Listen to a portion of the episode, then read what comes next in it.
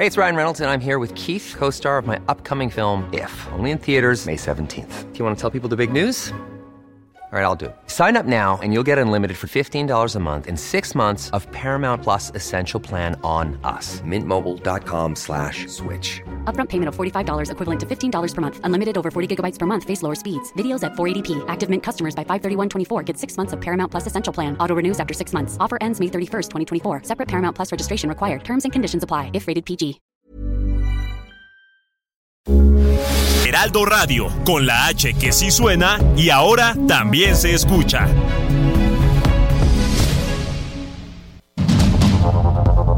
Inicia Heraldo Noticias de la tarde. Las entrevistas y el análisis profundo de los temas trascendentes. Con el prestigio informativo de Heraldo Media Group.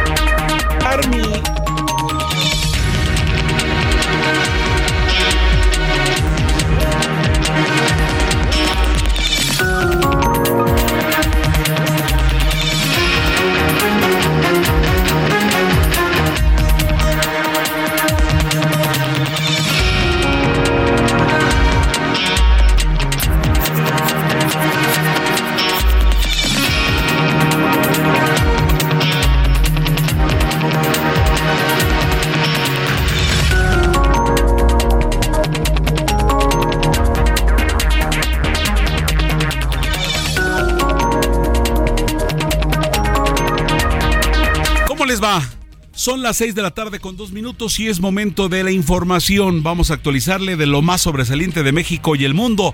Bienvenido a este espacio, usted lo sabe, de 6 a 8, las noticias de la tarde. Estamos listos para presentarles lo que ha ocurrido, lo que conmociona, lo que informa, las noticias buenas, a veces las no tan buenas, pero en fin, así estamos. De acuerdo con datos publicados este viernes por el Instituto Nacional de Geografía y Estadística, el nivel de vida, el vecindario donde residen, el tiempo libre con el que cuentan, la ciudad donde viven, el país y escuche usted, la seguridad ciudadana son los ámbitos de la vida en los que los mexicanos se sienten menos satisfechos. El presidente nacional del PRD, Jesús Zambrano, formalizó este viernes el apoyo del Sol Azteca a Xochitl Galvez para que se convierta en la candidata del Frente Amplio por México a la presidencia de la República, al tiempo que descartó alguna ruptura con el PRI. La Alianza Mexicana de Organización de Transportistas anunció un paro nacional para exigir mayor seguridad en carreteras. El paro incluirá manifestaciones en las distintas carreteras de todo el país y se llevará a cabo el próximo 29 de agosto. Próximo 29 de agosto a partir de las 8 de la mañana y se prevé que concluya hasta la mañana del día siguiente. El presidente Andrés Manuel López Obrador acusó al bloque conservador, al que volvió a calificar como la mafia del poder, de estar detrás de la reciente ruptura al interior del movimiento ciudadano, señalando que la intención de sus adversarios es la de unificar fuerzas en su contra. El gobierno de Canadá anunció que se sumará al panel de controversia solicitado por Estados Unidos dentro del Tratado Comercial TEMEC por las restricciones de México a la importación de maíz transgénico, al señalar que las posturas del gobierno mexicano no están respaldadas científicamente y que además tienen el potencial de perturbar innecesariamente el comercio. Las futbolistas de la selección de fútbol española, sí, sigue el escándalo. Estas jóvenes campeonas del mundo se niegan a jugar hasta que dimita Luis Rubiales. El presidente de la Real Federación Española de Fútbol, ¿se acuerda? El del beso. Ay, se le chispoteó. Las jugadoras exigieron un cambio después de que Rubiales se negó a renunciar por besar a Jennifer Hermoso, la jugadora del Pachuca, integrante del equipo ganador de la Copa del Mundo. Esto, ¿saben qué lo lamentable del asunto? Va a ser que se vaya este tipo, es de que se ha empañado, porque todos debemos de hablar qué bien jugaron, qué buen gol, este, no sé, cualquier cantidad de cosas.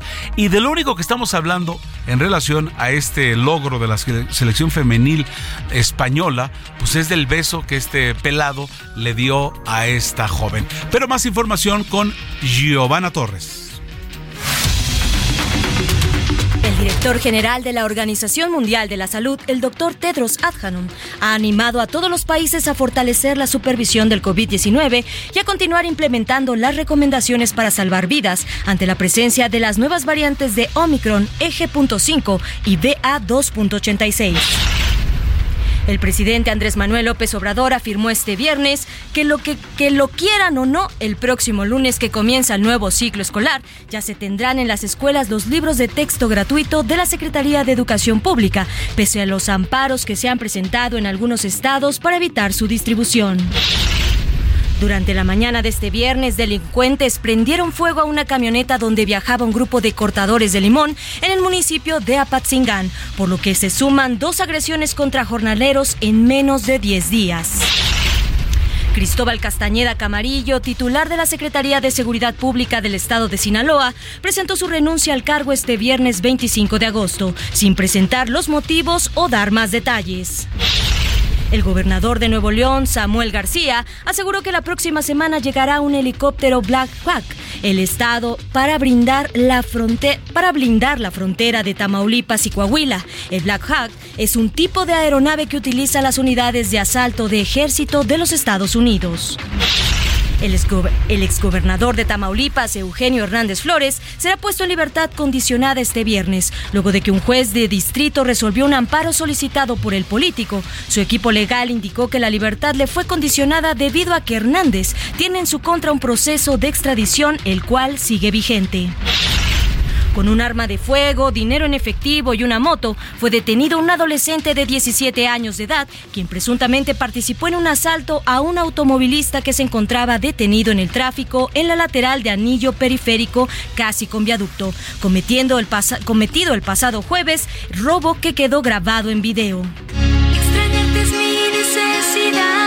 Y bueno, este 25 de agosto inició el Soy Rebelde Tour en el estadio Sunball de Texas, Estados Unidos, por lo que aunque Alfonso Herrera no será parte de este reencuentro de los integrantes de RBD, luego de 15 años, les deseo todo el éxito del mundo. Los integrantes se presentarán en Houston, Nueva York, Chicago, Miami y Las Vegas antes de visitar Colombia, Brasil y México, en donde cerrarán su gira el próximo 21 de diciembre en el Estadio Azteca.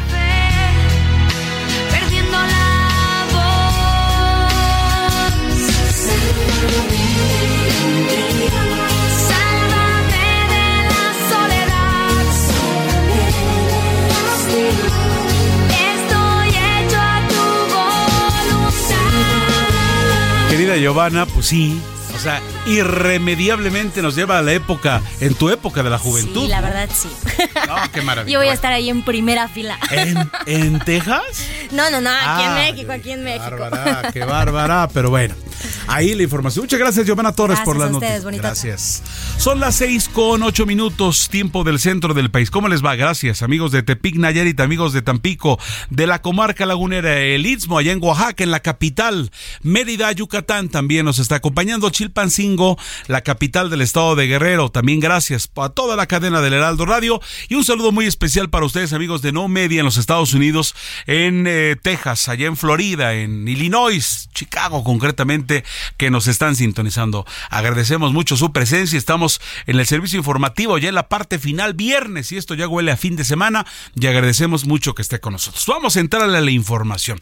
Y es que este viernes, el presidente de la Real Federación Española de Fútbol, Luis Rubiales, se defendió su defendió de su actuar tras el beso que le dio a la futbolista Jennifer Hermoso. Yo le hago una pregunta. ¿Usted ya vio el beso? Seguramente el el 80% de la gente que me está diciendo, no, ya, ya lo vi. ¿Ya vio el gol con el cual España le ganó al rival? Desafortunadamente estamos hablando de esto. De verdad, desafortunadamente, pero no es cosa menor y, que cada quien asuma su responsabilidad. Pero bueno, reiteramos que Luis Rubiales, este hombre que es el presidente de la Real Federación Española de Fútbol, se defendió eh, tras el beso que le dio a Jennifer Hermoso tras proclamarse campeones del Mundial de Fútbol, el cual ha causado polémica, pues ella afirma que no fue consensuado. Rubiales afirmó que no dimitirá su cargo y que va a luchar hasta el final. Así lo dijo. ¿Creen ustedes que eso es para sufrir la cacería que estoy sufriendo? ¿Sinceramente lo creen? Otra cosa es lo que uno tenga que decir públicamente. ¿Pero ustedes creen que es para esta cacería? ¿Para que pidan mi dimisión? ¿Es tan grave como para que yo me vaya habiendo hecho la mejor gestión de la historia del fútbol español? ¿Ustedes creen que, tengo que dimitir? Pues les voy a decir algo. No voy a dimitir. No voy a dimitir. No voy a dimitir. Ya hablaremos con un experto, porque yo lo pondría primero en tela de juicio, es que la mejor gestión del fútbol español, bueno, vamos platicando, pero tras las declaraciones, tras estas de la Asamblea Extraordinaria de la Federación Española, donde el presidente Luis Rubiales anunció que quiere continuar al frente de la federación, y usted escuchó, no voy a dimitir. Las campeonas del mundo sacaron un comunicado en donde declaran que renuncian a la selección femenil de España, hasta que él salga del cargo. En un comunicado, la afectada Jennifer Hermoso aseveró que en ningún momento consintió el beso que le propinó y dijo que en ningún caso buscó alzar eh, pues al presidente. Concretamente dijo, no tolero que se ponga en duda mi palabra y mucho menos que se inventen palabras que no he dicho. Vamos a escuchar a, a esta chica en torno a este beso eh, eh, ah, y sobre todo, miren, antes de escuchar a la chica, vamos a escuchar otra vez a, Rubiales que, que se sigue justificando. ¿eh? Hombre, si casi casi fue un rozón. O sea, vamos a escuchar una vez más en torno a lo que, a lo que dice, porque ella dice, no tolero que se ponga en duda mi palabra y mucho menos que se inventen palabras que no he dicho. Escuchamos al presidente de la Federación Española. Me cogió pues, por las caderas, por las piernas, no recuerdo bien. Me levantó del suelo, que casi nos caemos, y al dejarme en el suelo, nos abrazamos. Ella fue la que me subió en brazos y me acercó a su cuerpo. Nos abrazamos y yo le dije, olvídate del penalti. Ha estado fantástica y sin ti no hubiéramos ganado este mundial. Ella me contestó, eres un crack. Y yo le dije, ¿un piquito? Y ella me dijo, vale, fue el piquito durante todo este proceso con varios manotazos en mi costado y despidiéndose con un último manotazo en el costado y yéndose riéndose. Esa es la secuencia de todo. No, pues ya nos perdimos. Creo que toda la humanidad eh, vio otra cosa, pero él dice, y tenemos en el estudio a nuestro experto en deporte, usted lo conoce, el señor Roberto San Germán. Mi querido Roberto San Germán, este, pues bienvenido primero a este estudio y pues este, tú das, o sea, bueno, bueno, ¿qué te digo? porque yo no me la creo. Yo, yo todo ese diálogo donde ella además, oye, si nos damos un vente para acá, casi, casi, ya nada más dice, me tomó de la cintura y me atrajo. Ya, nada más le falta decir eso. Buenas tardes. Este. Buenas, tardes, Heriberto. Buenas tardes a toda la gente que nos sintoniza. Pues sí, el caso ha dado la vuelta al mundo. Este, lo de Luis Rubiales eh, raya ya en lo estúpido en quererle tomar el pelo a la gente, en pensar que Jenny Hermoso fue la que le dijo, órale, vamos a darnos un beso, porque él dice que un piquito. No, no, señor Rubiales, la jugadora nunca le pidió un beso, ella ya sacó un comunicado en donde dice, yo no estuve de acuerdo que me besara, el tipo agarró y me dio un beso, me robó un beso y no fue consensuado, yo no fue consentido porque él dice en su discurso de no voy a dimitir y no voy a dimitir y no voy a dimitir. Y háganle como quiera. Y como quiera, exactamente, de aquí no me bajan. Y por mis bolas, no me voy. Así simplemente el tipo. Cojones, dijo. Eh, cojones, cojones, no, cojones, por mis cojones, ¿no? Este, no me voy y háganle como quieran, ¿no? Ahora sí la culpa de ustedes, ya saben cómo soy, para qué me invitan, en pocas palabras, ¿no? Además haciendo el ridículo enfrente de sus hijas, porque estaban sus hijas ahí ah. y las lleva para que a las niñas la vean. El hay que tener casi, no, hay que tener madre. Sí, sí, sí, sí, O sea, el tipo casi llorando, diciendo este tipo de idioteces. Ahora ya nada más falta que él diga, la verdad es que ella me acosó, porque prácticamente lo está no, es que él le está diciendo que va a llegar hasta las últimas consecuencias, ¿eh? Pues o sea, el tipo ¿no? se quiere ir porque él dice que no, ¿no? Obviamente ya salió eh, la FitPro ya salió también la FIFA. El sindicato, los sindicatos ya salieron a defender a la jugadora. Ah, La FIFA ya también abrió un caso. También ya abrió el gobierno español el caso de este hombre. Y él dice, aunque sea una campaña mediática de Tebas y de todo mundo para sacarme, yo no me voy. A ver cómo le hacen. No, le aplaudieron algunos otros misóginos que estaban ahí, mi querido amigo, que también pues son lamebotas del señor, porque corrió a todos, ¿eh? Si no saben, corrió a todos, a la junta que tenía, los corrió a todos y dejó unos cuantos para a ver qué sucede. Eh, y entonces el tipo Rubiales hoy sale, da la vuelta al mundo esta portada también de varios diarios españoles en donde dice, pues no, no me voy, no voy a dimitir, no voy a dimitir, no voy a dimitir, que es la palabra de ahora. Jenny Hermoso, uh, unas dos, tres horas después, hizo Cuando un comunicado. este dijo, que él- ella fue la que me lo robó. No, él, hizo- ella hizo un comunicado donde explica la situación. Hoy Pachuca, que es jugadora de Pachuca, qué bueno que ella juega en México y que va a poder venir para acá y se puede deslindar un poquito para que no la puedan bloquear en España, porque seguramente este hombre haría todo lo posible porque no jugará. Estando acá, el equipo de Pachuca ya le dijo, ya le dio un desplegado también, ya subió en redes sociales y le dijo, no estás sola, cuentas con nosotros, no te dejaremos sola. También el fútbol mexicano. eh, no nada más son eh, los, las mujeres, también están algunos hombres. Borja Iglesias, jugador español, dice: Yo también renuncio a la selección. Sí, este no se el va. Sevilla también ya dijo que este hombre tiene que estar fuera de la Federación de Fútbol. También el Barcelona ya puso en la mesa su postura.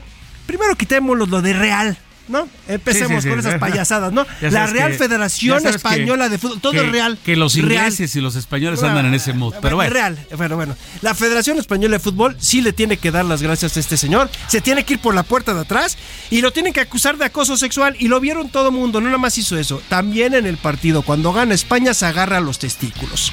Aparte. Aparte. O sea, sí nos damos cuenta Es de la calaña. La calaña que tenemos. Es, es del tipo del. Es así como que se crearon igual él y el Dibu Martínez, el portero de Argentina. Otro, otro, otro, igual. ¿no? Así como que lo sacaron del mismo molde, Molde. ¿no? Agarrándose, ya sabes, las partes bajas y burlándose. Pues, pues, son gente que vienen de muy baja calaña, los dos. Claro. los- lo demuestran porque eso es educación, amigo. Y luego viene la otra situación en donde también en los festejos carga a otra jugadora. ¿Quién? El- Este Rubiales, hay una foto que también circula en donde la carga, donde la agarra, sí, más o menos a la altura de las rodillas y la carga y se le echa como si fuera un bulto. Sí, o sea, este, Este- cree- este cree que puede Este- hacer lo que sea, ah, no, claro. eh, No, es que sí, puede hacer Claro. lo que sea. Hoy bueno, vimos él que creyó. Lo ha hecho, lo ha espérame, hecho. Sigue haciendo lo que Sigue quiere, haciendo, ¿eh? sí, eso Perdón, sí. o sea, el sí, señor sigue siendo el presidente de la Claro. Federación Española de Fútbol. Y él cree Hoy. que puede hacer lo que quiere. Y como dirán los españoles en una junta, ¿sabes qué? Vamos a ponernos serios. Pero a ver, el, problema es acá de que la gente de pantalón largo, a ver, la pelota no se mancha, alguna vez lo dijo Diego Armando Maradona, Maradona y tenía toda la razón, la pelota no se mancha. El problema aquí es que este señor ya la manchó.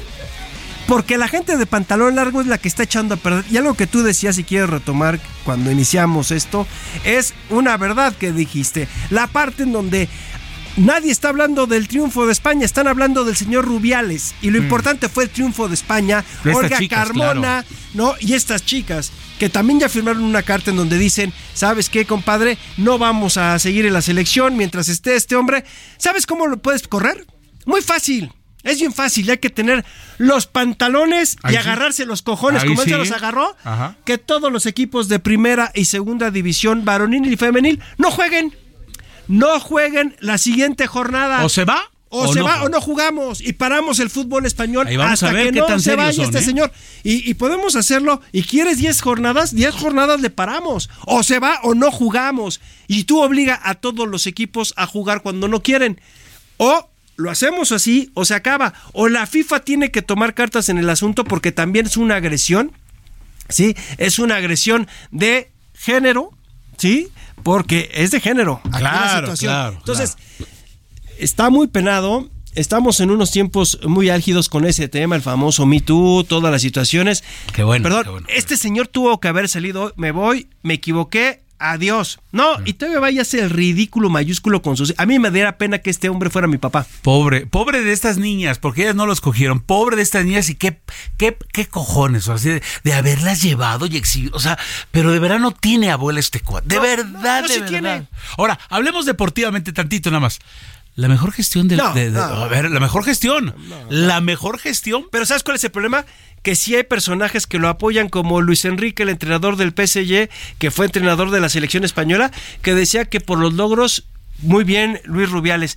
Creo que también a Luis Enrique alguien le tendría que decir, cállate la boca, compadre. Que tú ni estás en no, medio. que eh. ahorita no estás, compadre. El horno no está para bollos para que vengas y premies a un tipo. Tal vez te cae bien, hombre, ha hecho dos, tres cosillas O te metió, o es tu compadre y te dio chance de ser entrenador. Iker Casillas está muy molesto. Iker ya habló también con ese tema, respecto a ese tema, y él dice que esto está del carajo. Javier Aguirre con su Mallorca también él dijo que se tiene que ir. O sea, ya hay mucha gente de los medios, de- dentro del medio futbolístico en España, que ya no lo quieren y lo tiene vaya. que hacer. Porque Que no es la primera, vaya. ¿eh? ¿Ah, sí? Tiene varias cosas que ha hecho en el fútbol. No, Sí. no. Oye, ¿y quién es esta chica hermoso que juega en el Pachuca? Fue la chica que en un acto buenísima onda se puso. Sí, el sombrero de charro. ¿Por qué? Como, como diciendo, también represento el fútbol mexicano, aquí estoy y, me es la re bien los mexicanos. Además es la goleadora histórica del Barcelona. Fíjate, no, O sea, una no- chica de a ver, nivel, sí, amigo, sí, sí. no es cualquier jugadora, y perdón, y Aunque tampoco hubiera sido. O, o que hubiera sido hasta la, sido, aguadora, claro, eso lo que no, tú quieras. eso- y no voy a denigrar a una mujer por decirle Claro, aguadora, por la posición que tiene la utilidad, no, la que fuera. Claro. La que fuera estuvo A ver, es muy simple, señores que nos están escuchando, hombres, varones o lo que quieran. Si una mujer dice No, no, es no. es no. Y esto fue un robo. Esto fue un robo No, del ver, tamaño del ver, estadio. espérame.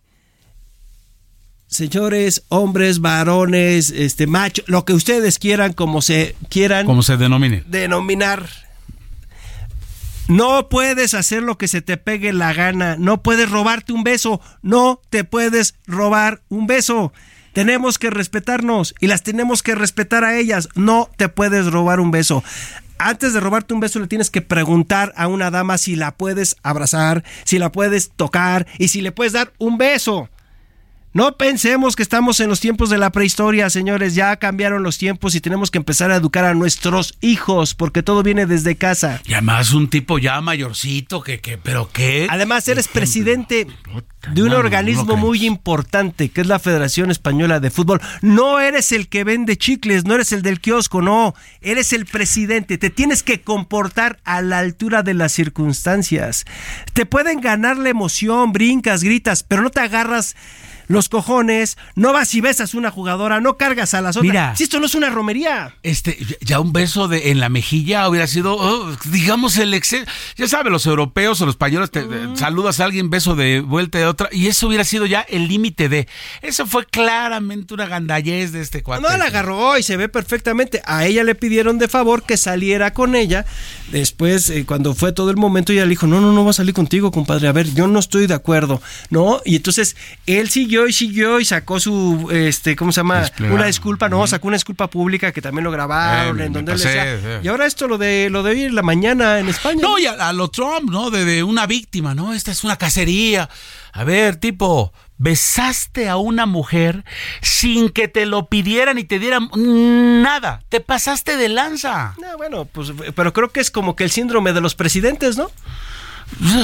Parece, ¿no? Sí, sí, sí. Como, Ahora, en el yo soy deporte. la víctima, ¿no? Ahora al revés, ¿no? Oye, yo soy, o sea, yo soy el que decía y ahora, ahora, ahora se hace. Pero bueno, entonces, el punto está, oye, eh, tenemos, eh, tenemos el fin de semana eh, fútbol español. Hoy jugó el Real Madrid, hoy ganó 1-0 al Celta Oye, de Vigo. Hay enca- Me fútbol. hubiera encantado que sacaran una manta. A ver, lárgate. No, no nos representas. Mira, afuera de hoy de la Federación Española de Fútbol. De veras, me encantaría Espérame. que algún equipo tenga eso y diga. Afuera de la Federación Española de Fútbol hay gente parada pidiendo que este hombre se vaya, sacando tarjetas rojas para que este tipo ya se vaya de la se federación. largue. O sea, sí, lo- a ver, esto es algo que tiene que salir el pueblo español a defender a su jugadora y sí, a señalarle a este tipo, ¿eh? Te digo, me encantaría mañana que los si hoy no pasó, bueno, que en los partidos de mañana, así como la manta solidaria contra este, se nos murió, se fue, tal, tal. te- te voy a decir yo yo sé que va a ser problema. difícil, ver, pero me hubiera decir- encantado. Te voy a ¿eh? decir, Heriberto, y gente que nos escucha, ya dense cuenta que el deporte, principalmente el fútbol, es negocio. El deporte vale gorro, es negocio. Lo que más les interesa es el dinero.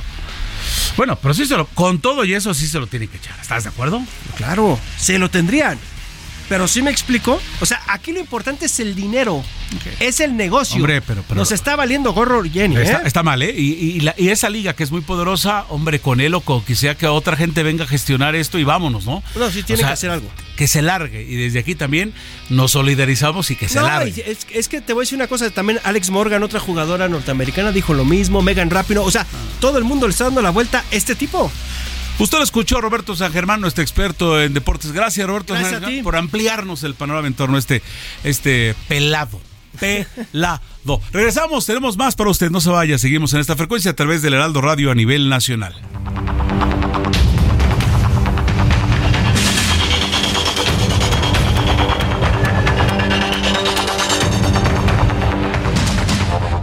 Escucha las noticias de la tarde con el prestigio informativo de Heraldo Media Group.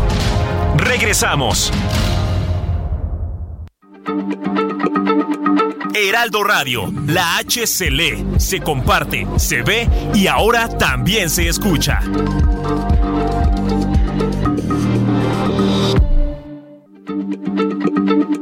Heraldo Radio, la H se lee, se comparte, se ve y ahora también se escucha.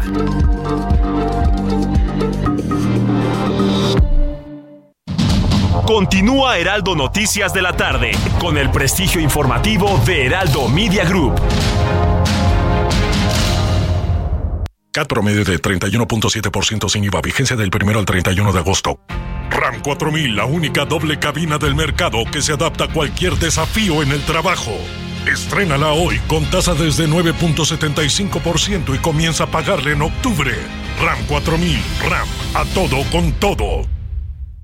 ¿Tienes miedo de que tu hijo se convierta en un adulto insatisfecho? Este 14 de octubre en el Master Bebemundo vamos a darte las herramientas para que tu hijo se convierta en líder de su propia vida. Master Bebemundo 2023, niños felices, adultos líderes. En Papalote Museo del Niño, boletos a la venta en masterbebemundo.com. El Moto G52 te permite combinar tus pasiones de fotografía, juegos, canciones y aplicaciones gracias a su espacio de almacenamiento de hasta 256 GB.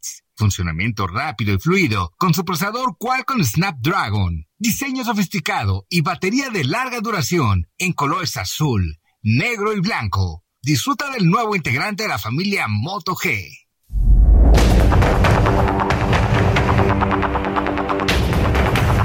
29 minutos para las 7 de la noche. Gracias por seguir con nosotros, Heraldo Noticias de la tarde. Vamos a continuar con la información. Alejandra Aguato, madre eh, de Ivana, cuyo cuerpo fue encontrado en el estado de Tlaxcala, recuerden ese lamentable caso, recibe los restos de su hija en una agencia funeraria de la alcaldía de Tlalpan, donde ya son velados. En medio del llamado de justicia y que se aplique en contra de Giovanni Rodolfo N., quien ya fue identificado como su feminicida. Tenemos a Gerardo Galicia, reportero de Heraldo Media Group, con más información de este hecho. Gerardo, adelante con la información. Así es, Heriberto, ya lo mencionabas, en estos momentos se le da el último adiós a Ivana Huato Becerra de apenas 22 años de edad, una jovencita, Heriberto, que acaba de terminar la preparatoria, soñaba con ser chef y que lamentablemente luego de haberle rentado un cuarto a la presunto feminicida, terminó sin vida en el estado de Tlaxcala. Sus restos fueron entregados ya en esta tarde por parte de la Fiscalía a su mamá Alejandra Huato, quien en estos momentos con el corazón destrozado está dando y está despidiendo a su hija. Se espera que el día de mañana eh, sea sepultada en el panteón de Chimalcoyoc, también ubicado en la zona de Tlalpan. Y cabe mencionar que también tuvimos tiempo de dialogar brevemente con su abogado, el abogado de la familia, quien menciona que los, uh, las personas detenidas eh, pueden enfrentar cargos por robo, en primera instancia por haberse llevado el vehículo de su víctima, también enfrentar cargos por feminicidio y delitos contra la salud. En estos momentos, el presunto feminicida está en el reclusorio norte y hay una mujer de la tercera edad que está por, eh, que quien se presume es la madre de este sujeto. Ella fue eh, llevada al reclusorio femenil de Santa Marta Catitla, donde también espera eh, enfrentar a la justicia. Cabe mencionar que hasta este punto, en la agencia funeraria ubicada en, en la calzada de Tlalpan, ya muy cerca de la zona del periférico, están arribando algunos de sus amigos, también familiares cercanos, y este evento se realiza, por supuesto, a puerta cerrada. En este momento no se ha dado acceso a representantes de medios de comunicación al interior. Solo sabemos que está velando en la capilla número uno de esta agencia funeraria. Y por lo pronto, es el reporte. Gerardo Galicia, gracias como siempre por la información. Muy amable. Hasta luego. Hasta luego. Son esas noticias que son desagradables. Las 6 de la tarde con 34 minutos tiempo del centro. Gracias por continuar con nosotros. La dirigencia nacional del PRD ha anunciado formalmente su respaldo a Xochitl Galvez en la recta final del proceso interno del Frente Amplio por México. El PRD dice de las dos candidatas Vamos con Xochitl Galvez. Y es que, eh, usted lo sabe, este proceso va a definir al candidato presidencial el próximo 3 de septiembre. Se ve tan lejano, ya lo tenemos a la vuelta de la esquina. Y este va a ser, eh, esto fue lo que hubo en, esta, en este respaldo a Xochitl Galvez. Fue un evento que eh, fue encabezado por el presidente nacional del Sol Azteca, Jesús Zambrano, quien descartó, o sea, sí vamos con ella, que es la candidata del PAN, pero pese a ello descartado una ruptura con el PRI. Esta es la voz de Jesús Zambrano. Obedeciendo a convicciones y al llamado de liderazgos y militantes del perredismo de todo el país, hemos tomado la resolución anoche ya cerca de la medianoche en la Dirección Nacional Ejecutiva y hoy nos hemos dado cita aquí, la crema innata diría yo, la densidad política de nuestro partido el PRD para decirte que vamos contigo para que encabeces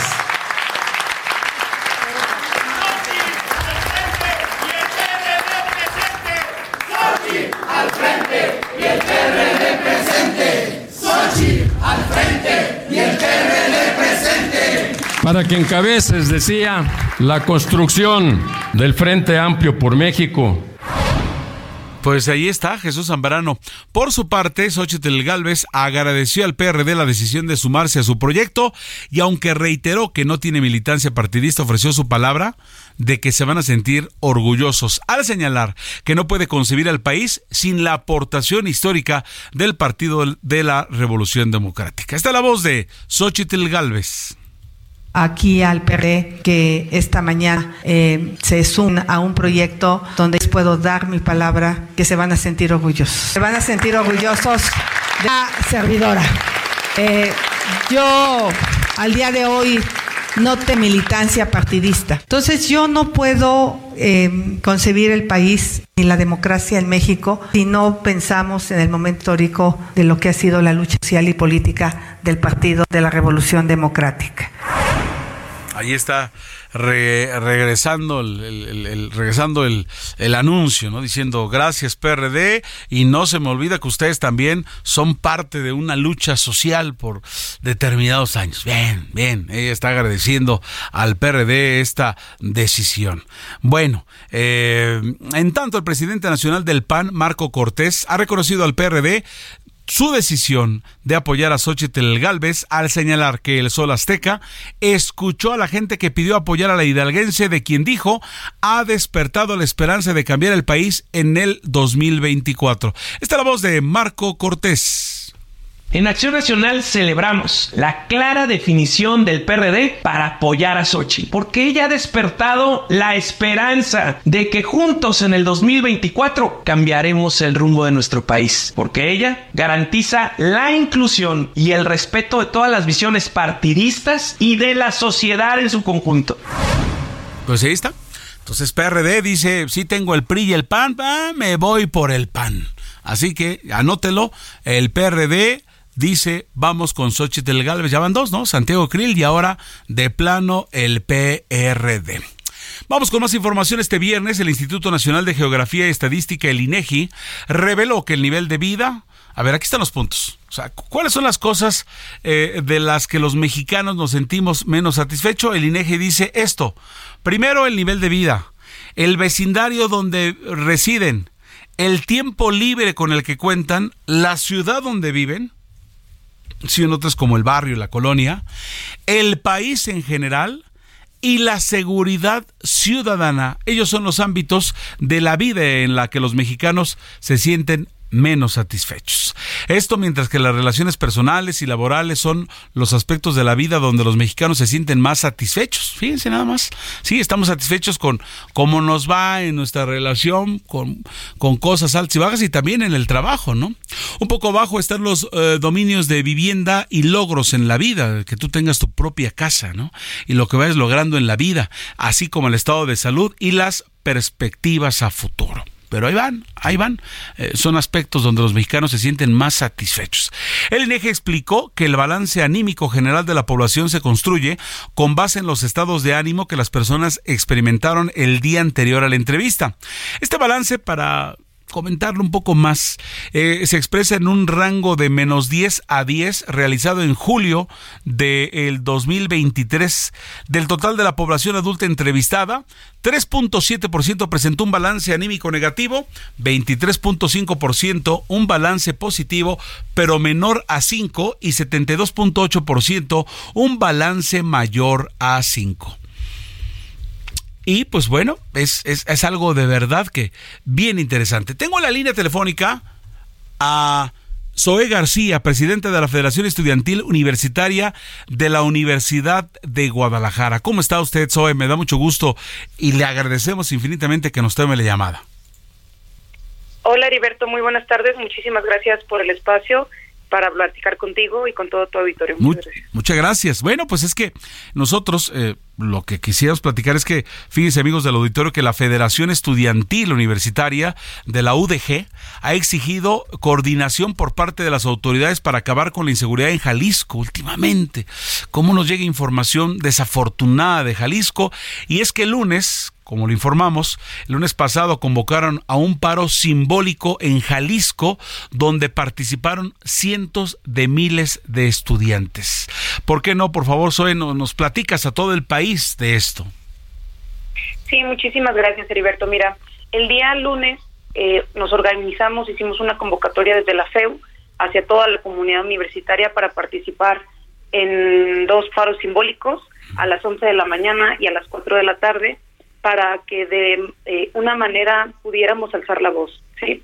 Sin duda que parar no es inmovilizarnos ¿no? O, quedarnos pasmados, sino que es una oportunidad para reflexionar, para sensibilizar a toda una comunidad y para que toda esta comunidad pudiera expresar lo que sentía eh, por los hechos de los últimos días en Jalisco, ¿no? Sin duda que los cinco jóvenes desaparecidos de Lagos de Moreno han eh, puesto o ha, visibilizado la punta del iceberg de la ola de violencia que vivimos en Jalisco, porque eh, no podemos dejar de nombrarlos a Roberto, a Uriel, a Jaime, a Dante ni a Diego, que eh, no ha dado respuestas y siguen desaparecidos, ¿dónde están? no Seguimos buscándolos y buscando, buscándoles.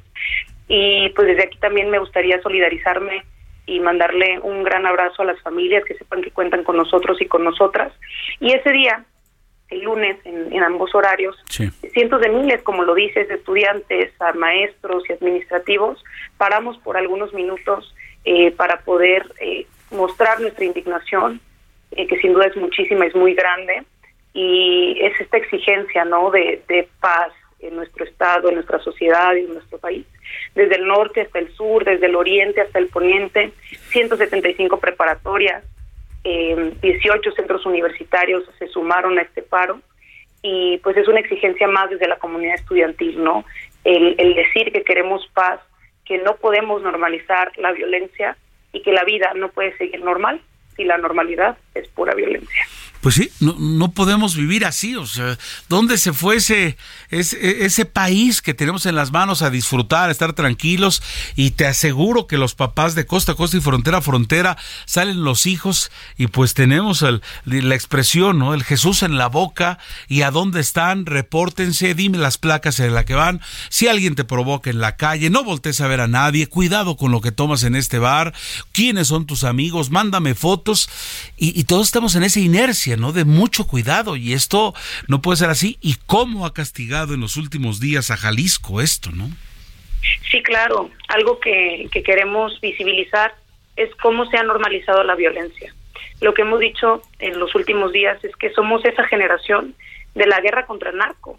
Somos la generación que ha crecido, se ha desarrollado, ha aprendido y vive con pura violencia, porque nos sentimos inseguros en las calles, en el transporte público, en todos los espacios en los que nos desarrollamos, pues en ningún momento podemos tener eh, una sensación de tranquilidad o, dejar de estar eh, cuidándonos, ¿no? Cuando caminamos por una calle que está un poco oscura.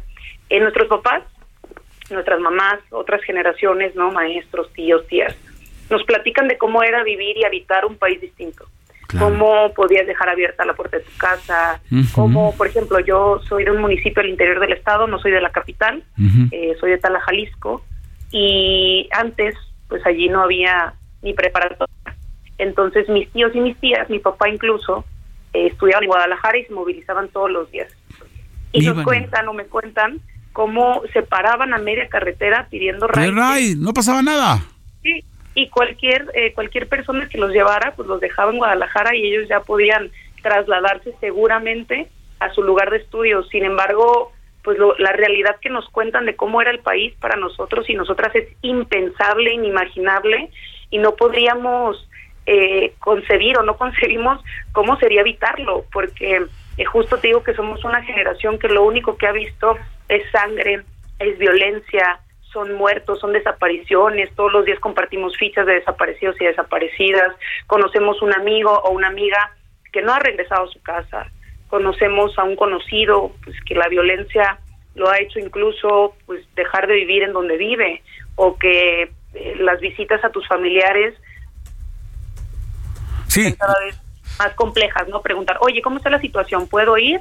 Pues sabes qué, ahorita no te vengas. Mejor no, imagínate más decir eso, no, no, no vengas porque está bien duro. Híjole, ¿cómo vive esa persona? Sí, sí, adelante, por favor, Zoe.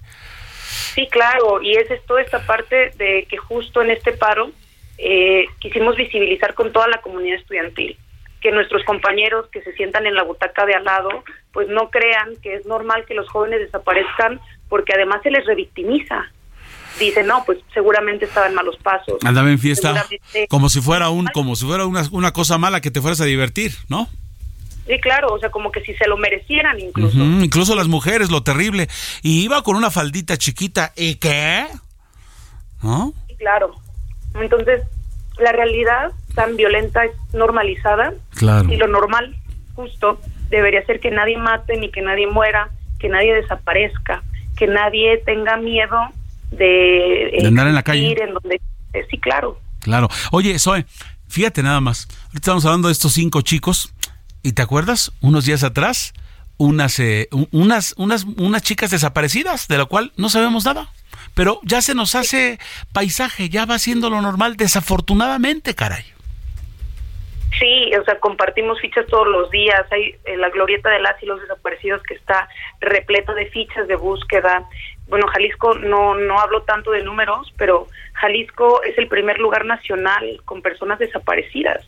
Entonces, estamos ante una crisis humanitaria que eh, las personas que nos gobiernan deben de reconocer y comenzar a actuar para que podamos vivir en paz y esa es nuestra exigencia. Queremos paz.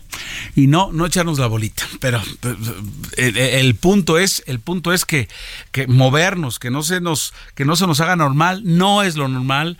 Este, oye, y, y, y, y los estudiantes, eh, eh, dime el ambiente, por favor, de de esta eh, de este de este de este paro simbólico o sea la asistencia en cuanto el, el, el, el número de estudiantes que, que asistieron al, al, mismo es decir los que están registrados qué porcentaje fue sentiste que, que estuvo bien nutrida que pudo haber sido más que, que hubo gente solidaria familiares no sé platícanos por favor Mira, la verdad es que se sumaron, eh, traemos un dato de alrededor de 220 mil estudiantes eh, que participaron. Somos una comunidad de 330 mil.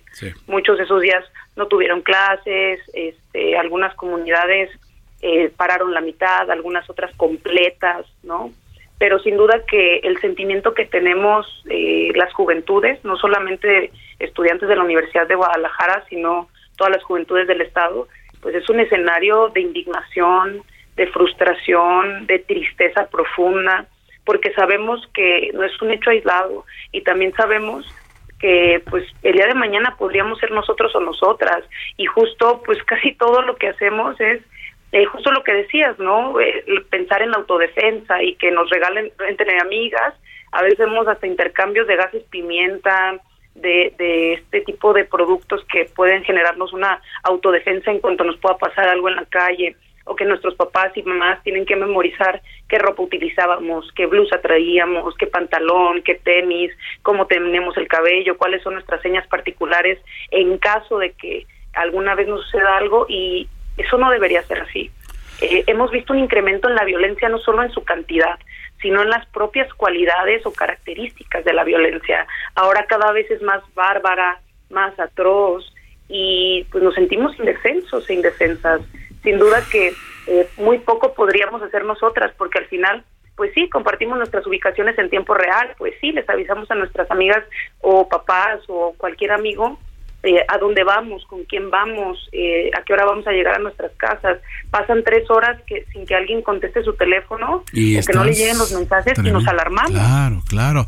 Aunque de repente se le olvidó, se le acabó la pila, pero son, son, son minutos eh, en esta, en esta perdóname por la expresión, pero no, no, no, hay otro calificativo desde mi perspectiva, barbarie que estamos viviendo. es, una, es una locura. Soy García, presidente de la Federación Estudiantil Universitaria de la Universidad de Guadalajara. Gracias por estos minutos a El Heraldo Radio, por, por darnos la perspectiva de cómo se vive allá eh, este asunto y, Dios quiera que estas protestas, que, que esta indignación que todos tenemos y ustedes viven de primera mano en ese bellísimo estado, donde lo que queremos es escuchar, ya viene octubre, está la Feria del Libro, tantas cosas bonitas que, que tiene Jalisco para dar y no estar platicando de esto. Dios quiera que esto se termine. Claro, yo te agradezco muchísimo el espacio y quisiera que esta indignación y este llamado a la paz no sea solo de la comunidad estudiantil de Jalisco, que sea de toda la sociedad civil jalisciense, mexicana, personas de Chiapas, personas de Oaxaca, de Durango, de cualquier estado de la República se sumen a esta exigencia y decir queremos paz en las calles, de día y de noche, en nuestros barrios, en nuestros municipios, queremos paz ya y basta con tanta violencia. Muchas gracias por el espacio, Heriberto. Hasta entonces, gracias, gracias, muy amable a ti, muy gentil. Son las 6 de la tarde con 50 minutos tiempo del centro, 6.50 tras participar en la firma del convenio de colaboración para el fortalecimiento del sistema regulatorio de medicamentos y vacunas. La titular de la Secretaría de Relaciones Exteriores, Alicia Bárcena, pidió una conclusión contundente en el caso del hallazgo del cuerpo del mexicano Carlos Tomás Aranda, el que él fue hallado por la Real Policía Montada de Canadá en el lago de Osoyos el pasado 22 de agosto. Bárcena incluso dijo que se tiene que hacer una prueba de ADN al cuerpo del joven hallado. Esta es la voz del canciller, de la canciller. Sí, por supuesto, o sea, no hay otra forma, ¿no? O sea, o sea, se tiene que hacer una prueba de ADN, que ya sea con los artículos del propio Carlos Tomás y con la familia. Por eso es importante que vaya el padre, el hijo. Yo no puedo determinar cómo se va a hacer esto porque eso pertenece a una jurisdicción distinta a la nuestra, que es Canadá. Lo que estamos buscando es todo el apoyo y lo hemos recibido. Y es que de repente, pues, se hallan cuerpos, será no será, y, y de repente Hombre, hay algo confuso allí en esta, las explicaciones de la policía no, no, no tratan, eh, no, no terminan de convencer a la familia. Alicia Bárcena, por cierto, también ha agregado que la familia del mexicano originario de Oaxaca se le ha brindado el apoyo desde el día uno. Además que ella se ha reunido en dos ocasiones con el padre Octavio Aranda y están acompañando en todo el proceso a la familia, sobre todo al hermano, pues es quien está gestionando todos los trámites. Así lo informó la canciller mexicana. Nosotros hemos estado muy cerca de este caso desde el día uno. Yo me he reunido con el padre de Carlos Tomás Aranda ya dos veces. nuestra dirección de protección cultural ha estado en, en absoluto contacto con ellos. Como usted sabe, ellos son de Oaxaca. Él está viajando a Vancouver. Creo que entre hoy y mañana nosotros le estamos apoyando con su viaje, hospedaje, alimentación para que vaya y su pasaporte. Sí, claro, que no tenía eh, el hijo sobre todo. Y entonces le estamos apoyando en todo para acompañar el proceso, incluso el proceso legal. Hasta allí la información a este, este punto. Seguiremos manteniéndole a usted en todas nuestras noticias. Las seis eh, ya con 53 minutos, seis 53 tiempo del centro. David Melgoza eh, Montañez. ¿Quién es este personaje? El alcalde de Tangancícuaro llegó a un acuerdo reparatorio con los propietarios de las perritas Buba y Canela, a las cuales asesinó con arma de fuego el pasado 9 de agosto. Los detalles los tiene Charbel Lucio, corresponsal en Michoacán de Heraldo Media Group.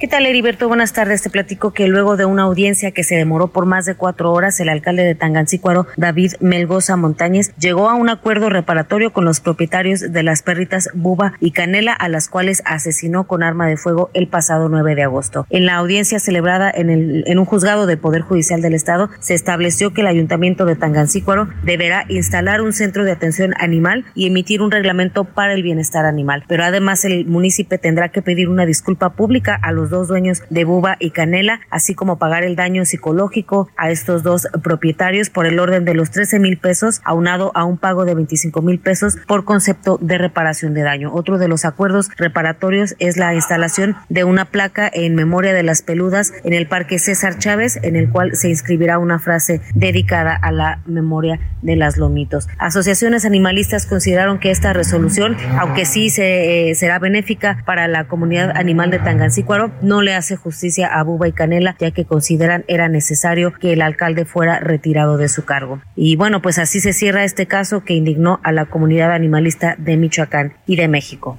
Cierto, Charbel Lucio, como una persona con esta calaña que hace eso, pues sigue en el cargo. Sí, aquí está Milana, la plaquita, y pues, este, disculpas y continuamos. ¿Usted confía en un presidente municipal que hace eso? Yo, yo, yo lo dudo mucho. Pero ahí está. Sí, o sea, también por vergüenza que me voy, pero en fin. Vamos a una pausa, estamos de regreso, tenemos más información. No se nos vaya. A nivel nacional estamos en esta transmisión a través de Heraldo Radio en México y también en los Estados Unidos. Escucha las noticias de la tarde con el prestigio informativo de Heraldo Media Group. Regresamos. Heraldo Radio, la H se lee, se comparte, se ve y ahora también se escucha.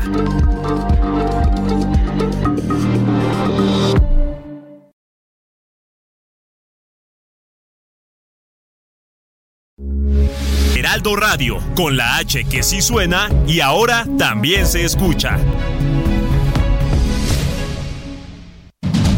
Continúa Heraldo Noticias de la tarde con el prestigio informativo de Heraldo Media Group.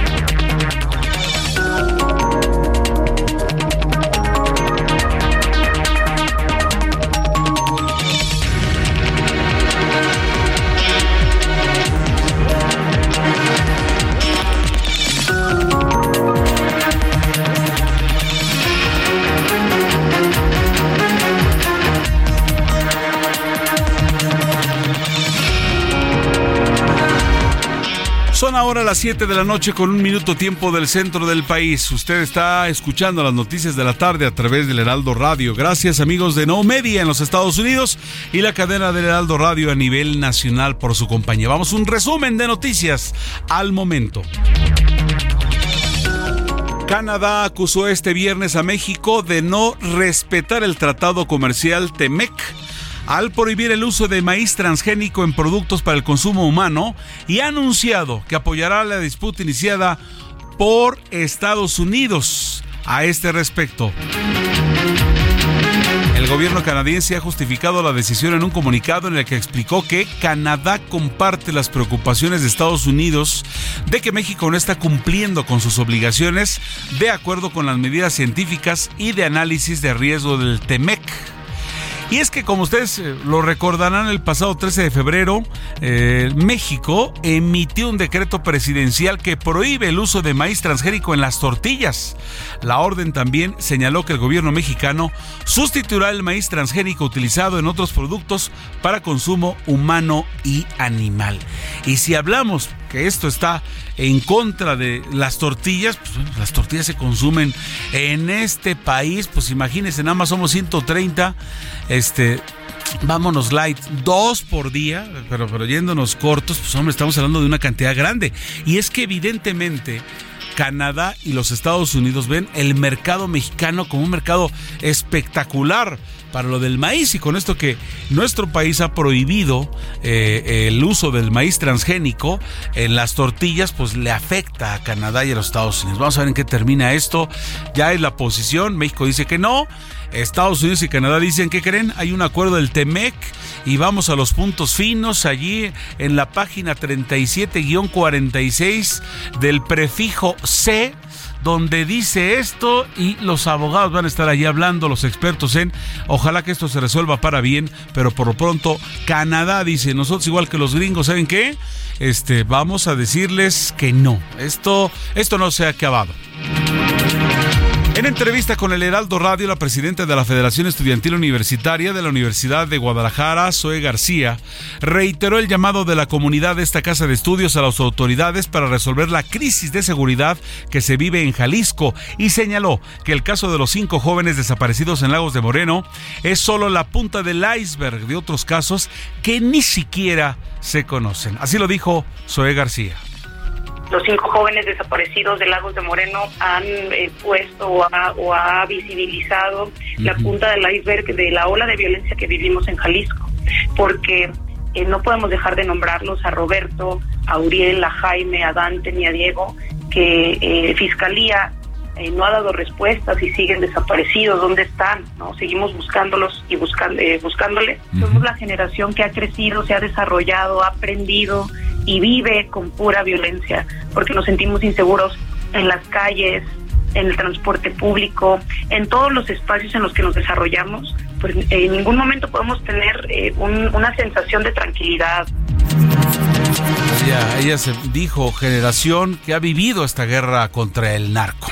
El Consejo General del Instituto Nacional Electoral aprobó el financiamiento de los partidos políticos mexicanos para 2024 y definió que los siete institutos políticos con registro nacional recibirán 3.304 millones de pesos para financiar sus campañas electorales para el próximo año.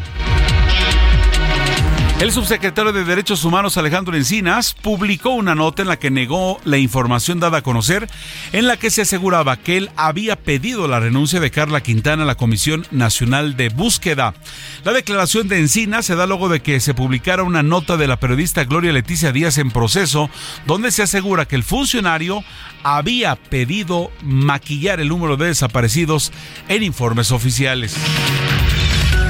El titular de la Secretaría del Trabajo y Previsión Social, Marat Bolaños López, dio a conocer que durante la presente administración se han destinado 22.500 millones de pesos al programa Jóvenes Construyendo el Futuro, lo que ha permitido apoyar a 645.219 personas de 18 a 29 años de la zona centro del país.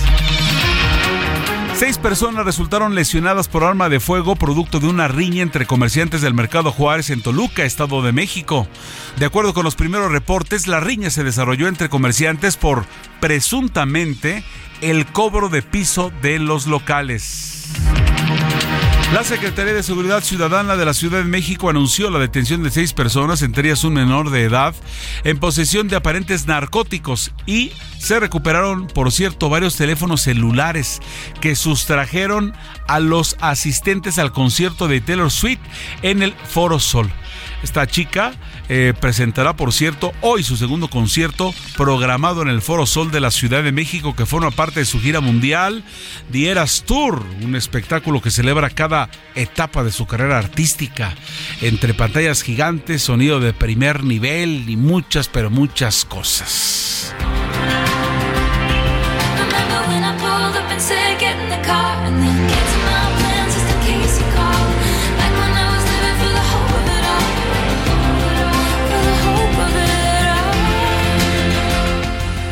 Hasta aquí el resumen de noticias. Vamos a las calles de la ciudad con nuestros compañeros pendientes de la información eh, vial. Tengo en la línea telefónica a Gerardo Galicia, que tiene para ustedes noticias al momento. Gerardo, buenas tardes. Adelante con la información. Así es, mi querido Heriberto, excelente noche. Damos seguimiento puntual al caso de Ivana, esta jovencita de apenas 22 años, quien fuera asesinada y luego su cuerpo llevado hasta Tlaxcala. Se sigue dándole el último adiós eh, en compañía de su familia, su mamá, por supuesto, y muchos de sus amigos que llegan con arreglos florales a una agencia funeraria que se ubica muy cerca de Tlalpan y el anillo periférico. Cabe mencionar que hace escasos minutos acaba de informar que las dos personas detenidas, eh, que eran sus inquilinos, de hecho, de, de la familia, se trata de Giovanni N y la señora Hortensia, han sido vinculados a proceso y se les ha dado prisión preventiva. En el caso de la mujer de la tercera edad, va a permanecer eh, detenida en el reclusorio de Santa Marta, Acatitla, y en el caso del eh, probable o presunto eh, feminicida, va a permanecer en el reclusorio norte. Por lo pronto, es la última actualización que nos ha brindado. Por supuesto, vamos a seguir muy, muy pendientes. Muchas gracias. Este es el último adiós a Ivana Uato. Otro, otro lamentable suceso. Gracias, Gerardo Galicia por la información. Con todo gusto. Hasta luego. Gracias. Vamos ahora con Israel Lorenzana. ¿Qué nos tienes, Israel? Buenas tardes. ¿Qué tal? Un gusto saludarte esta tarde, Heriberto. Estamos ubicados en calles del centro histórico. Exactamente, estamos aquí en la calle de Mesones. Y es que estamos a tan solo un par de días del regreso a clases, el nuevo ciclo escolar, en donde, bueno, pues eh, jóvenes de secundaria, primaria, kinder, estarán regresando a las aulas, Heriberto, y en ese sentido, bueno, pues padres de familia, llegan hasta este punto para hacer pues las famosas compras de pánico. Eh, reitero, a tan solo unos días de este regreso a clases, bueno, pues aquí pueden encontrar plumas, cuadernos, gomas, todo lo necesario para este regreso a clases y por ello, por supuesto, es de las calles más concurridas este fin de semana y, bueno, pues en ese sentido también está generando ya contratiempos en materia vehicular a través de la calle de Mesones al cruce con Pino Suárez. Aquí hay que tener mucha precaución los automovilistas que vienen de la zona de Venustiano Carranza, pues a manejar con mucho cuidado, armarse de paciencia. Tenemos un constante cruce de peatones, esto con dirección hacia la zona de Izazaga, hacia la zona de Tlalpan. Precisamente echamos un vistazo a través también de Izazaga, carga vehicular para quien viene de San Pablo y con dirección hacia Arcos de Belén, al cruce con el ex entre Lázaro Cárdenas y asentamientos considerables. No hay que perder la calma, superando este punto la circulación mejora. Esto para los automovilistas que van con dirección hacia la zona de Bucareli. Pues Heriberto, la información que te tengo esta tarde. Muchas gracias, Israel Lorenzana. Muy gentil por la información. Buenas tardes. Hasta luego. Hasta luego. Son las 7 de la noche con 10 minutos, tiempo del centro. 7 con 10. Vamos con Héctor Alejandro Vieira y la información de los mercados. Información económica financiera para ustedes. La Bolsa Mexicana de Valores cerró la sesión de este viernes con una ganancia del 0.15%, equivalente a 81.70 puntos, con lo que el índice de precios y cotizaciones, su principal indicador, se ubicó en 53.191.53 unidades, con lo que alcanzó a cerrar la semana con una ligera ganancia acumulada del 0.01%. En Estados Unidos, Wall Street cerró con ganancias generalizadas, ya que el Dow Jones avanzó 0.73% para llegar a 34.346.90 unidades. Por su parte, el Standard Poor's sumó 0.67% para ubicarse en 4.405.71 unidades, y el Nasdaq ganó 0.94% para cerrar en 13.590.65 unidades. En el mercado cambiario, el peso mexicano se apreció 0.41% frente al dólar estadounidense y cerró en 16 pesos con 30 centavos a la compra y 16 pesos con 75 centavos a la venta en ventanilla. El euro cerró en 17 pesos con 59 centavos a la compra y 18 pesos con 8 centavos a la venta. El Bitcoin tuvo un retroceso en su valor del 0.91% para ubicarse en 26.098.20 dólares por unidad, equivalente a 436.366 pesos mexicanos con 67 centavos. La presidenta del Banco Central Europeo, Christine Lagarde, advirtió que cambios profundos de la economía mundial, desde los mercados laborales a la transición energética, pueden provocar más volatilidad y presión sobre los precios a nivel global. Petróleos Mexicanos dio a conocer que durante julio su producción alcanzó un promedio de 1.835.000 barriles diarios. Esto representa un crecimiento del 3.2% en comparación con lo producido el mismo mes del año pasado, a pesar de los siniestros en Cantarell y Ekbalam. Carlos Serrano Huerta, economista en jefe de BBVA en México, estimó que los ingresos por remesas en el país marcarán un nuevo máximo histórico al alcanzar un monto de 63.700 millones de dólares al finalizar 2023, lo que representaría un crecimiento de 8.9% respecto al cierre de 2022. Informó para las noticias de la tarde Héctor Vieira. Gracias Héctor Vieira por la información. Son las 7 de la noche con 12 minutos. 7:12, gracias. Heraldo Noticias de la tarde a través de la cadena nacional de Heraldo Media Group todo el país y también a través de, por supuesto, el ciberespacio, la página www.elheraldodemexico.com y también en las estaciones de radio de No Media allá en los Estados Unidos.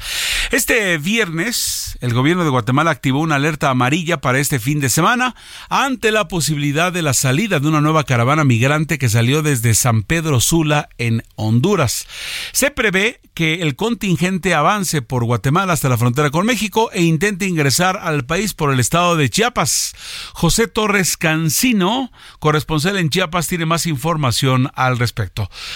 José, gusto en saludarte. Adelante con las noticias, por favor. No lo escucho. Pero bueno, eh, y es que, pues, eh, Guatemala ahora ya, es fácil de prevenir. Este, en esto, en esto, en esto se lleva ya no tan solo es el asunto de que la gente quiera vivir mejor y, quiera ir a los Estados Unidos, etcétera, sino eh, más que documentado y evidente, hay la actividad de grupos delincuenciales que son los que alentan y váyanse todos juntos, etcétera. Pero vamos con información con José Torres Cancino, corresponsal en Chiapas del Aldo Media Group. Adelante, José.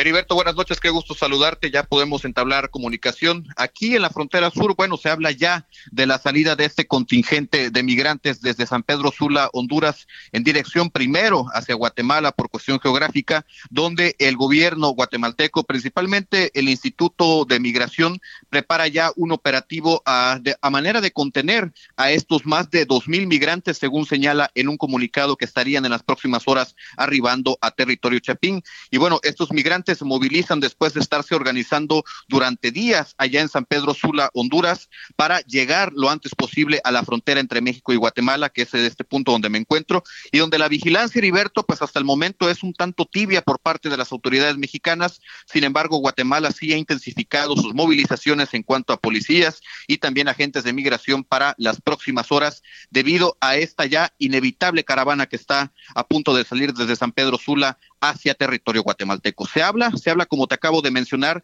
de más de dos mil personas. Sin embargo, el Instituto eh, de Migración en Guatemala prepara un mega operativo debido a que a la salida de este grupo de más de dos mil personas, también otros grupos pequeños estarían haciendo el denominado paso hormiga y buscando evitar eh, todas las lo que tiene que ver con la vigilancia migratoria y militar que está implementando en estos momentos Guatemala. Así que se activa esta alerta preventiva por parte de Guatemala y si los migrantes logran atravesar este país centroamericano, estaríamos hablando que mañana en horas de la noche del sábado e incluso el domingo estarían arribando este, este nuevo contingente de migrantes a la frontera que comparten México y Guatemala por la ruta Chiapas, que es justamente donde me encuentro hoy, Heriberto. Oye, nada más un dato, este se, se estima hay, un, hay un cálculo de cuántas eh, eh, personas vendrían, miles, o sea, no sé, ¿cuántas miles de personas habría?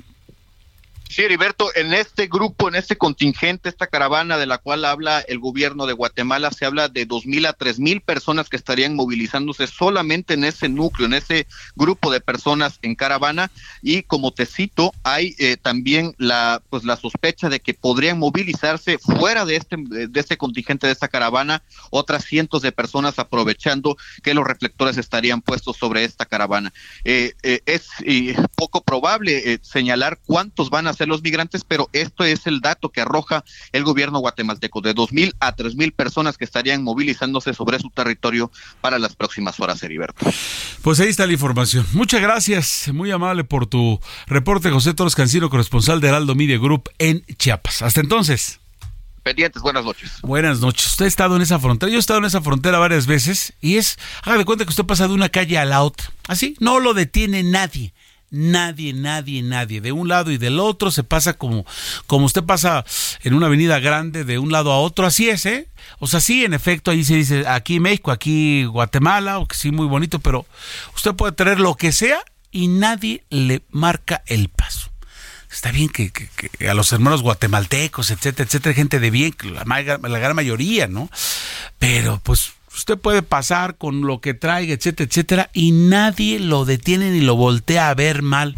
¿sí? O sea, no importa lo que traiga, lo que cargue, o sea, eso que ve usted en el, en, el río, pues es porque son grandes cantidades, pero como dice el corresponsal en la cuestión de, de, de la parte hormiga, no pasa nada. En fin, son las 7 de la noche con 17 minutos. 7 de la noche con 17 minutos, tiempo del centro del país. El presidente de Estados Unidos, Joe Biden, se burló este viernes de la fotografía policial que tuvo que tomarse el juez su antecesor, Donald Trump, y cuando la prensa le preguntó por ello, reaccionó diciendo, es un tipo guapo. El mandatario hizo esas declaraciones a la prensa cuando salió de una clase de pilates a las que había asistido con su familia, con la que se encuentra de vacaciones en, en, Nevada y California. Biden dijo que había visto la fotografía de Trump en televisión y cuando los periodistas le pidieron su reacción contestó, es un tipo guapo, un tipo fantástico. Más información internacional en la voz de Alina Leal. Este viernes, el Kremlin calificó de mentira los rumores que apuntan que el gobierno ruso ordenó el asesinato del jefe del grupo paramilitar Wagner, Yevgeny Prigozhin, muerto en un accidente de avión dos meses después de su rebelión armada. El portavoz aseveró que las versiones sobre la posibilidad de que el Kremlin hubiera ordenado la muerte de Prigozhin son mentiras absolutas. El presidente ruso Vladimir Putin firmó un decreto que obliga a los miembros de grupos paramilitares a prestar juramento a Rusia como hacen los soldados del ejército regular, dos días después de la muerte del jefe Wagner. El decreto publicado en la página del gobierno les obliga a jurar fidelidad y lealtad a Rusia y a cumplir estrictamente las órdenes de los comandantes y superiores. Agentes de Seguridad Nacional de Polonia buscan el origen de un brote letal de legionelosis, la cual ha cobrado la vida de siete personas e infectado a un centenar en la estratégica ciudad de Rzeszów, cerca de la frontera con Ucrania. Desde la invasión rusa el año pasado, la región de Rzeszów, en el sureste del país, es un lugar de tránsito crucial para el apoyo militar internacional a Ucrania, y ahí hay al menos 10.000 soldados estadounidenses instalados en la zona. Las Fuerzas Armadas estadounidenses informaron que un avión de combate se estrelló cerca de una base del Cuerpo de Marines de Estados Unidos en San Diego, California. El avión, un Boeing FA-18 Super Hornet, diseñado para ser embarcado en portaaviones, se estrelló a las 23:45 hora local de este viernes, cerca de la base de los Marines en barrio de Miramar, en San Diego, California. Cientos de mujeres con banderas de Israel protestaron este jueves en una zona ultraortodoxa de la periferia de Tel Aviv al sentirse víctimas de una segregación de género, especialmente en el transporte. La manifestación tuvo lugar en la ciudad de Beinbrak después de que medios locales informaron que varios conductores de autobús obligaron a usuarias a sentarse en el fondo del vehículo. La ciudad de Milán, ubicada al norte de Italia, ha registrado una temperatura media diaria récord de hasta 33 grados centígrados. Esto a consecuencia del punto cumbre de una ola de calor de mediados de agosto. Así lo informó la Agencia Regional de Protección del Medio Ambiente del país. Gracias por la información. Swifties, estamos viendo muchas Swifties por todas partes, ¿no? Las chicas, las fans de, de Taylor Swift, que hoy se presenta segundo concierto. Tengo en la línea telefónica Luis Eduardo Velázquez, director del diario Semanario Capital CDMX. Él nos va a platicar en torno a los plazos para las candidaturas sin partido en la Ciudad de México. Luis Eduardo, adelante con información, por favor. Buenas tardes, estimado Heriberto, y un saludo a tu auditorio. Ya se avecina el año electoral 2024 y comienzan los plazos de registro de quienes, sin el apoyo de los partidos, buscarán un cargo de elección popular. El Instituto Electoral Capitalino ya notificó que es este próximo lunes 28 de agosto cuando vencerá el plazo para registrarse aquí en la capital del país. Ese procedimiento está abierto para quienes en 2024 busquen contender como candidatos independientes a la jefatura de gobierno alcaldías y diputaciones locales. Al día de hoy, lo lamentable es que solo hay 12 aspirantes a la jefatura de gobierno, a alcaldías y diputaciones.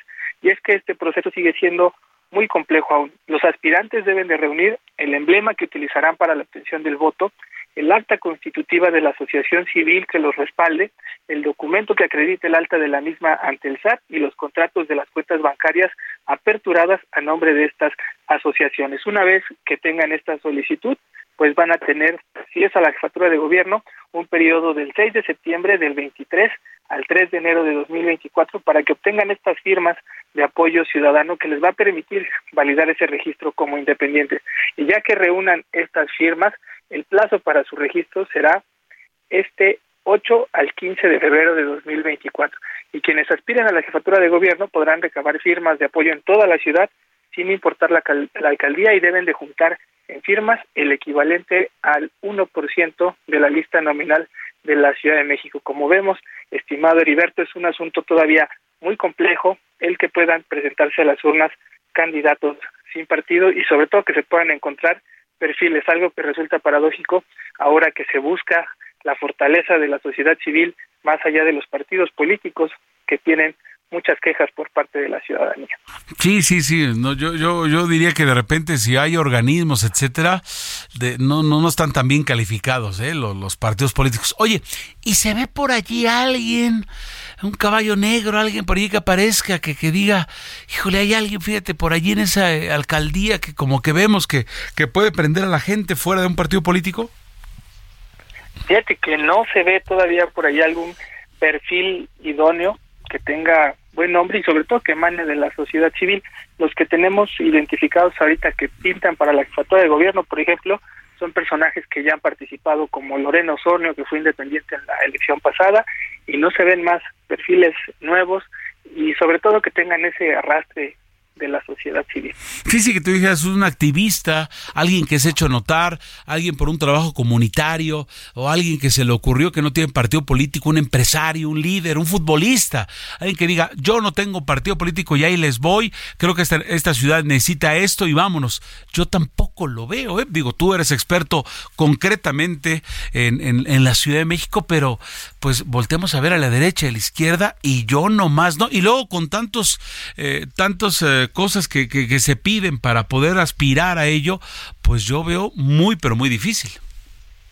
Sí, la verdad es que lo han hecho muy complicado en la parte legal y sí hay perfiles, pero la mayoría siempre son capturados por los partidos políticos y ya se pierde esta posibilidad de ser una buena candidatura sin partido, que además era un derecho que se tenía desde la constitución del 17, se había perdido en los 40, se logra recuperar a partir del 2012 y vemos ahora que lo que faltan son perfiles y a lo mejor un poco más flexibilidad de la ley. Fíjate nada más, cierto. Ya que están las condiciones, ya que la ley lo permite, ya que regresamos a este punto, pues nomás no vemos por dónde. Como siempre, Luis Eduardo Velázquez, director del diario Semanario Capitales CDMX. Gracias por la información, que tengas un excelente fin de semana capitalino. Gracias, estimado Heriberto, y igual para ti. Un abrazo. Un abrazo, gracias. Vamos a ir a una pausa. De regreso tenemos mucha información para ustedes. Mucha, pero mucha información en torno a lo que está ocurriendo en México y el mundo. Noticias de la tarde a través de El Heraldo Radio a nivel nacional. Pausa. Tenemos más información.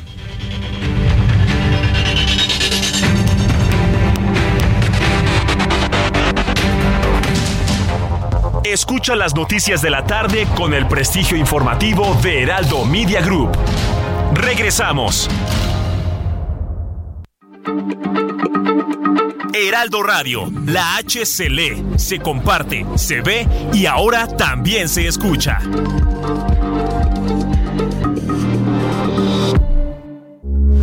Heraldo Radio, con la H que sí suena y ahora también se escucha. Continúa Heraldo Noticias de la tarde con el prestigio informativo de Heraldo Media Group. CAT promedio de 31.7% sin IVA, vigencia del 1 al 31 de agosto. RAM 4000, la única doble cabina del mercado que se adapta a cualquier desafío en el trabajo. Estrénala hoy con tasa desde 9.75% y comienza a pagarle en octubre. RAM 4000, RAM, a todo con todo. ¿Tienes miedo de que tu hijo se convierta en un adulto insatisfecho? Este 14 de octubre en el Master Bebemundo vamos a darte las herramientas para que tu hijo se convierta en líder de su propia vida. Master Bebemundo 2023. Niños felices, adultos líderes. En Papalote Museo del Niño. Boletos a la venta en masterbebemundo.com.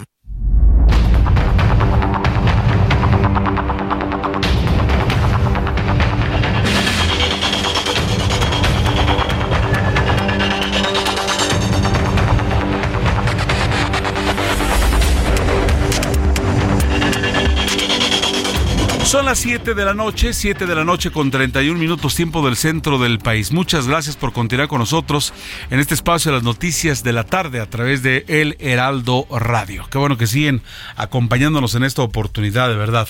Tenemos para ustedes mucha, pero mucha información en torno a lo que está ocurriendo en México y el mundo. Pero también hay, hay sucesos que, que, nos importan, o sea, hay, cuestiones que nos interesan. Eh, de acuerdo con la Academia Americana de Oftalmología, el año 2050, habrá en el mundo habrá en el mundo 5 mil millones de personas que sufrirán de miopía. ¿eh? Es una locura.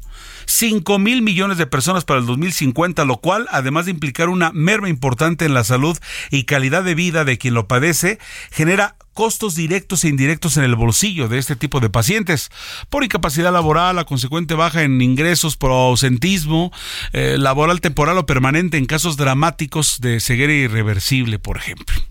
De allí que eh, la Sociedad Iberoamericana de Optometría se haya planteado la misión de profesionalizar la, al, al, optometra, que hoy por hoy es el primer punto de contacto con quien experimenta algún padecimiento de tipo refractivo, incluso oftalmológico.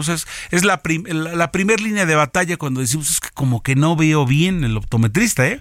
Ello a través de educación médica continua, lo que permitirá detectar muchos factores de riesgo que atendidos a tiempo puede evitar la ceguera irreversible. Y se está llevando a cabo un seminario, seminario por allí interesantísimo. Eh, Seminario Iberoamericano de Optometría en la Ciudad de México. Tengo en la línea telefónica Francisco Paz, consejero presidente de esta sociedad, que nos va a comentar más en torno de la importancia de asistir al oftalmólogo. ¿Cómo está usted, Francisco? Buenas tardes.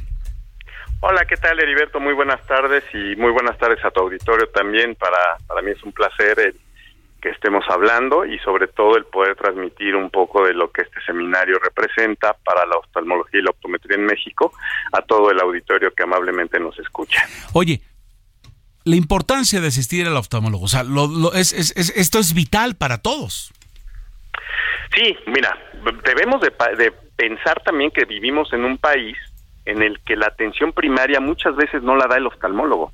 Nuestro primer contacto de los pacientes en la mayoría de los casos es o el médico general o el optómetra. Y justo estas iniciativas llevan como cauce el que estos optómetras tengan la capacitación necesaria para poder atender a los pacientes y detectar las enfermedades catastróficas en una etapa temprana en la que no se llega a una ceguera irreversible. Con estas enfermedades catastróficas me refiero a la gran cantidad de pacientes diabéticos que existen en México y que son todos propensos a desarrollar una retinopatía que en un lapso de años puede llevarlos a una ceguera irreversible, igual el glaucoma.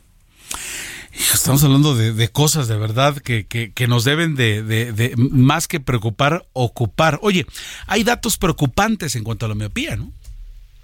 Sí, uno de los más preocupantes, para que nos demos una idea, es que en México la estadística nos dice que necesitaríamos 50 mil optometristas para poder atender a la población que tenemos en millones de habitantes. ¿En México? Y actualmente, sí, en México. 50 mil. ¿Y cuántos tenemos? Tenemos en una etapa de licenciatura uh 6.500 ¿Y, y algunos de ellos, en total entre ambas este, ramas, debemos de tener aproximadamente 10 o 12 mil. Y necesitamos 50 mil. Necesitamos 50 mil. Y necesitamos 50 mil y te voy a dar el racional de por qué. La estadística nos dice que necesitamos aquí en México aproximadamente 60 millones de personas ocupan lentes. No lo saben todos ellos, porque los únicos que ocupan lentes en México son 15 millones de personas. Entonces tenemos un déficit de 45 millones de posibles usuarios que tienen algún defecto visual y que por no asistir a este primer contacto, llámese optómetra u oftalmólogo, no los utilizan. Entonces es crítico desarrollar la profesión, eh, capacitar y actualizar a los optómetras existentes para poder abarcar eh, una mayor población cada vez. ¿Por, ¿Por, qué pasa esto? O sea, ¿por qué este déficit? ¿A la gente no le importa? ¿No hay estudiantes que quieran estar allí? ¿Qué pasa? Más bien, lo que pasa es que hay tres grandes universidades, la Universidad Nacional Autónoma de México, el Instituto Politécnico y la Universidad de Aguascalientes, que cuentan con muchos estudiantes de optometría, pero ha sido un rezago que ha venido a lo largo de los años.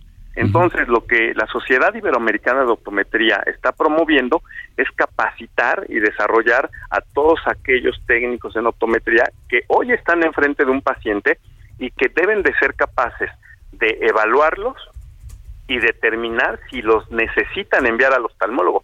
Creo que ese es el punto crítico, que quienes los ve como primera vez tengan la capacidad para determinar yo puedo hacerle un lente a este paciente, pero yo también tengo mis límites y entonces, señor, usted necesita ir al oftalmólogo porque tiene factores de riesgo como la diabetes o la hipertensión y si usted no se cuida, porque a lo mejor no lo sabe, pero ya está perdiendo la visión y en cinco 10 o 15 años de estar completamente ciego.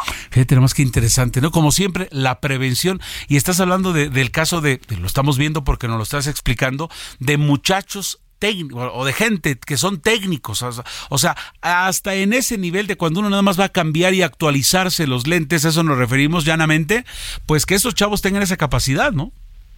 Sí, porque nadie decimos, este, ahí tengo algo en el ojo y voy a ir al oftalmólogo. Primero porque también hay una carencia de oftalmólogos en México, ¿no?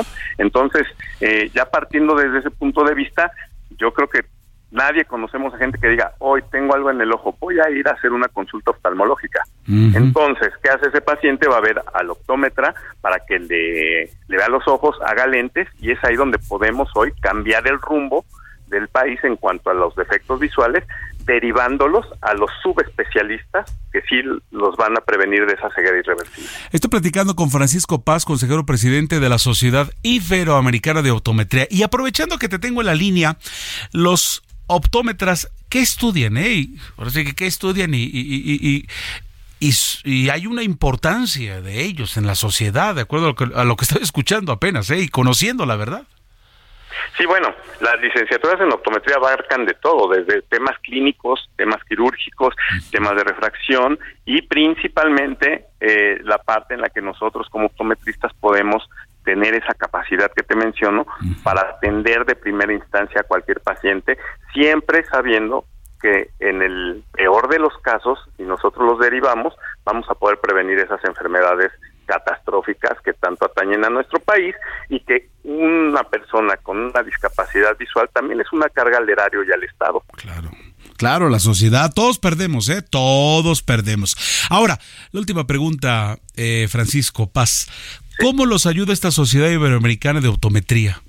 la Sociedad Iberoamericana de Optometría tiene como misión el desarrollar, capacitar y actualizar a todos los optómetras técnicos, empíricos y licenciados en México para que ellos a su vez con esta capacitación puedan atender a más pacientes. ¿Cómo lo hace? Por medio de la tecnología. Hoy que estamos viviendo la etapa del marketing 5.0, de la de la digitalización, pues muchos de estos cursos van en plataformas digitales para tener acceso no solo a los que hoy pueden venir aquí al Salón Candiles en el Hospital Español, sino a todos los que nos están viendo. Hay más de 300 optometristas escuchándonos y viéndonos en la transmisión directa, no solo en México, sino también en países de Sudamérica. Ah, qué interesante. Oye, si algún optómetra por ahí está escuchando y no sabía, porque de repente este estos cuerpos colegiados como que no se conocen, eh, danos tus redes, tu página para, para, pues, para la gente, ¿no? Por favor. Claro que sí, se pueden, se pueden dirigir a la página que es www.cibopto.com.mx. lo dijiste muy rápido, perdona. Discúlpame que lo dijiste. Este, lo estaba. ¿Con S? S, ajá. Sí. I, ajá. B, O, P, T, O. Cibopto que son las iniciales de Sociedad Iberoamericana de Optometría. y si la buscan como tal, ahí van a poder hacerse socios, afiliarse y obtener toda esta mm. capacitación que auspiciada por los grandes laboratorios y las grandes industrias, para ellos es gratuita. Pues ahí está la oportunidad y además que es necesario como sociedad. Yo te agradezco mucho, Francisco Paz, tu tiempo para que nos platiques en torno a lo que está ocurriendo en esta parte. Él es eh, consejero presidente de la Sociedad Iberoamericana de Optometría. Gracias por esta charla con El Heraldo Radio.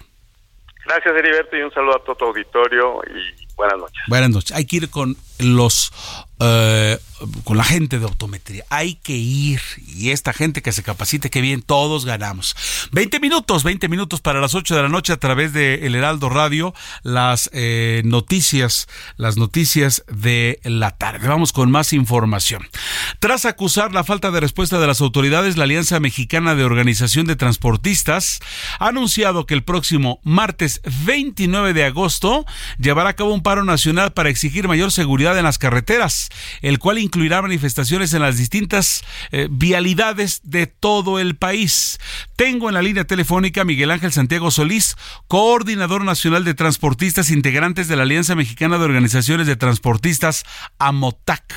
¿Cómo está Miguel Ángel? Gracias por tomarnos la llamada. No, gracias, igualmente gracias a ti, a ti a tu amable auditorio. Oiga, ¿no es muy radical esta manifestación? No, mira, más radical tenemos homicidios, robos, que tanto daño nos han causado. Eso sí es algo totalmente radical. Y, bueno, entonces e, el, asunto está acá. ¿Usted nota que las autoridades no hacen lo suyo o, por qué lo hacen? Que los voltemos a ver. Digo, porque eh, eh, comprenderán que muchos nos vamos a molestar si vamos por allí, etcétera, etcétera. Pues eh, con esto se, se, se ahorca la actividad, ¿no? Mira, te comento. Día a día, cada transportista propietario de su unidad recibe extorsiones cinco mil, diez mil, veinte mil, treinta mil pesos, homicidios en donde dejan a, familias enteras en la orfandad. Claro. Y situaciones que vivimos a diario. Digo, yo sé que pudiera decir la, la este auditorio, ¿por qué no van y se manifiestan enfrente de quien, de donde sean? El transporte ha sido olvidado, el transporte vive en el olvido. Solamente los grupos de poder en el transporte, porque déjame decirte que que el transporte está dividido en cinco partes, diferentes secciones. Ahora sí, como dicen, somos todos igual, pero no del. Todos nos cobijó un, solo manto, pero somos diferentes. Entonces, estas cinco. La cuestión está que no porque una empresa transportista diga que ellos están bien y no pasa nada, en la mayor parte del sector hay un gran incremento del hombre camión o los pequeños empresarios de camiones y tenemos un promedio del 62%. Más, eh, somos más los que tenemos la actividad comercial y los que sufrimos los embates de, de esta omisión, de la delincuencia, de, de los abusos de autoridad.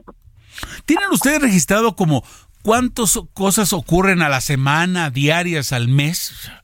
Ustedes más o menos tienen un conteo por allí que es lamentable. Así fuera una, es lamentable. Usted, ya, ya hace rato platicamos con una chica en torno a la violencia en Jalisco, por ejemplo, pero aquí también es pan de todos los días, ¿verdad?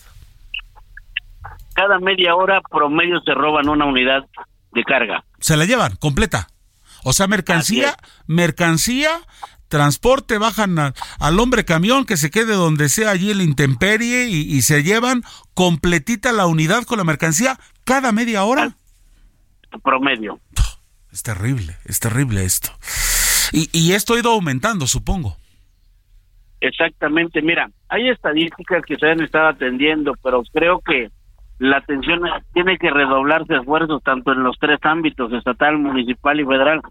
Pero vemos autoridades que solamente revisan al transporte, pero no porque ver si verdaderamente va a robar a la unidad, van a ver cuánto le roban o a ver qué le siembran, qué delito le siembran para poder este poderlos extorsionar. Y eso es, es lo, el pan de todos los días.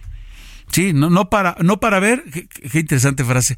La revisan no para ver si es robada, sino para ver qué van a robar. Lamentable situación. Oiga, ¿hay probabilidad de que si alguna autoridad habla con ustedes antes del martes, esto se pueda posponer? No porque no haya una, una protesta, vamos, que es válida, sino para que no se perjudique a tanta gente, don Miguel Ángel. Sí, mira, Mota creo que ha sido sensible, ha sido respetuosa, pero también ya no podemos, con todos estos problemas que tenemos, una competencia desleal, dejan circular un doble remolque en donde tantas muertes que ha causado en las carreteras y a los usuarios. Claro. Y, y a pesar de que nosotros somos transportistas, entramos en contra del doble remolque. Destroza las carreteras y parte del problema pues no recibe un beneficio la ciudadanía. A lo mejor esa es la parte que no ha entendido la sociedad de lo que realmente vive el pequeño sector. ¿Y cómo lo hacemos para entenderlo? O sea, o sea, el asunto está sensibilizarlo, ¿no? Que, que nos expliquen, que nos digan, porque a veces ni siquiera por mala fe, ¿eh, don Miguel? No, sí, digo, no lo sabe porque tiene el desconocimiento en, este rubro. Y a, a, lo que yo voy, este, en, en circular con un doble remolque. Ah, malísimo. Que, desafortunadamente busca la manera de, de entender, este, suministrar o abastecer a una ciudad o un municipio, una, este, cualquiera. Sí, sí, sí, a donde este, Pues realmente el hecho de ingresar con un doble remolque no tiene ningún beneficio la ciudadanía. Claro. Claro, sí, no, no, y, y, es un peligro cuando pasan al lado de nosotros, etcétera, etcétera. Entonces, mi señor, una última pregunta. Uh, ¿Hay posibilidades de que el lunes a, al mediodía, si ustedes se juntan con tal eh, funcionario, esto se pueda parar o de plano ya nos resignamos todos? Digo, porque ustedes también van a perder al hacer este, este, esta, esta, esta, este paro, ¿no? Sí, mira, eh, somos sensibles, somos respetuosos, pero también somos conscientes. Pero no podemos todo el tiempo que nos sienten en una mesa a dialogar y que nos traigan con puras promesas. De promesas ya han pasado muchísimos años. Qué lamentable. Pues sí, Ahora sí que de repente, de repente se les ha orillado a esto. Yo le agradezco mucho a Miguel Ángel Santiago Solís. Permítanos seguir en contacto. Coordinador Nacional de Transportistas, integrantes de la Alianza Mexicana de Organizaciones de Transportistas, porque el próximo martes 29 de agosto se va a llevar a cabo este paro nacional. Gracias por su comunicación y permítanos estar en contacto, por favor. Claro que sí y gracias a ti a tu amable auditorio. Muchas gracias, muy amable. Son las 7:48, 7:48 tiempo del centro del país. Tengo a Nayeli Ramírez, editora de escena del Heraldo de México, con información del fenómeno Taylor Swift en nuestro país y es que estamos a la mitad. Hoy apenas es el segundo concierto. ¿Cómo estás, Nayeli? Me da mucho gusto saludarte. Hola, Heriberto. Muy buenas noches. Pues sí, con toda la euforia que causó desde ayer Taylor Swift con esta revolucionaria, la verdad, de gira que está haciendo, que se llama The Eras Tour, y que ya recorrió varias ciudades de Estados Unidos, fue un fenómeno. Están hablando de que esta gira la va a volver multimillonaria porque tiene todas las entradas vendidas, tiene eh, todavía hasta el 2024, vamos a saber de ella, tiene los números uno en las listas de Billboard, tiene 6 millones de escuchas a la semana en Spotify. O sea, es todo un fenómeno, toda la revolución que ha hecho Taylor Swift.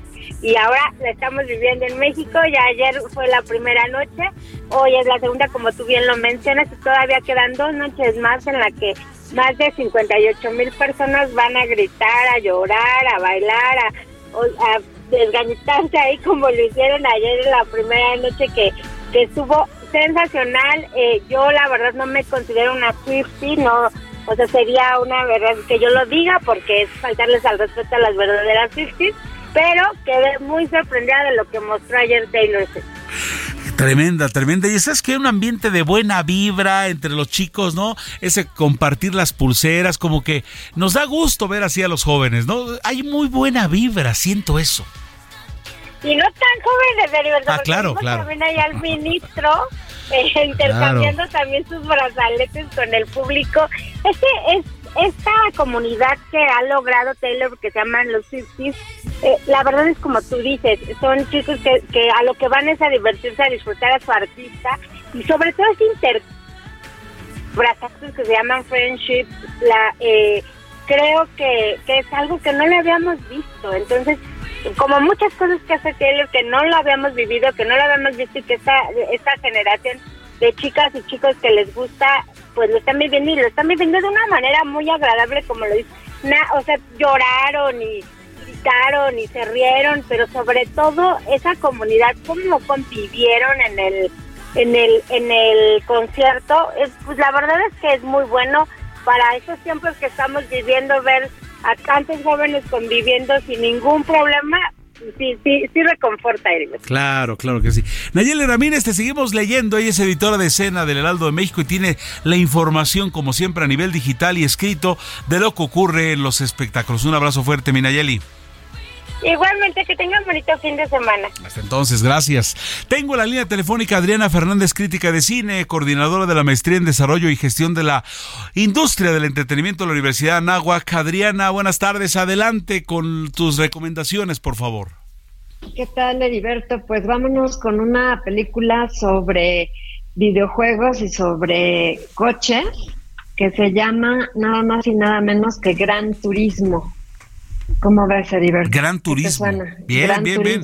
Oye, además desde, desde hay una categoría de los autos que es gran turismo y eso ya nos bebe y eso nos atrae, eso nos atrae de entrada. Y platícanos de ella, por favor. Fíjate que está basada en hechos reales. Resulta que hacen un concurso los de la Nissan, y ponen a concursar a chavos que juegan el videojuego de justamente Gran Turismo. Y la idea es llevar ahora sí que de la afición a la realidad lo que hacen estos chavos, o sea, que están acostumbrados a jugar el videojuego, y pues se los llevan a que concursen en la Fórmula 3. Entonces es una cosa súper interesante porque de ahí salió este piloto inglés y pues es algo impresionante, como que uno dice, bueno, los videojuegos casi todo uno dice que son lo peor, que nada más te atarantan, que te hacen que te van de la realidad, pero aquí es un entrenamiento como para la, la vida real, ¿no? Entonces, la verdad me pareció bastante interesante la película, me parece que es palomera, o sea, no es así un tema pues muy profundo, pero está muy interesante de verdad y y le doy tres estrellas a esta de Gran Turismo. Y además a los que les gustan los autos, pues ahí nos va a encantar. Perfecto. Ahí estamos ya para abrir boca. ¿Qué más tenemos, por favor?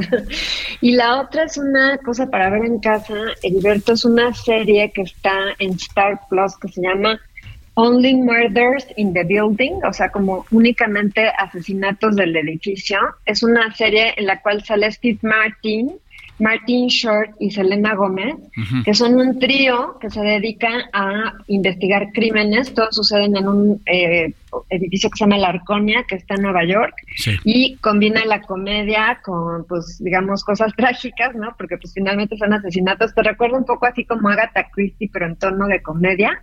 La verdad está muy divertida y pues tú te acordarás de Martin Short y de Steve Martin, estos grandes cómicos de los años 80 y principios de los 90 y pues ahora haciendo mancuerna con la joven Selena Gómez, creo que es una gran combinación. Me divierte muchísimo esta serie, ya va en su tercera temporada y pues le voy a dar tres estrellas también. Reitéranos, ¿cómo se llama?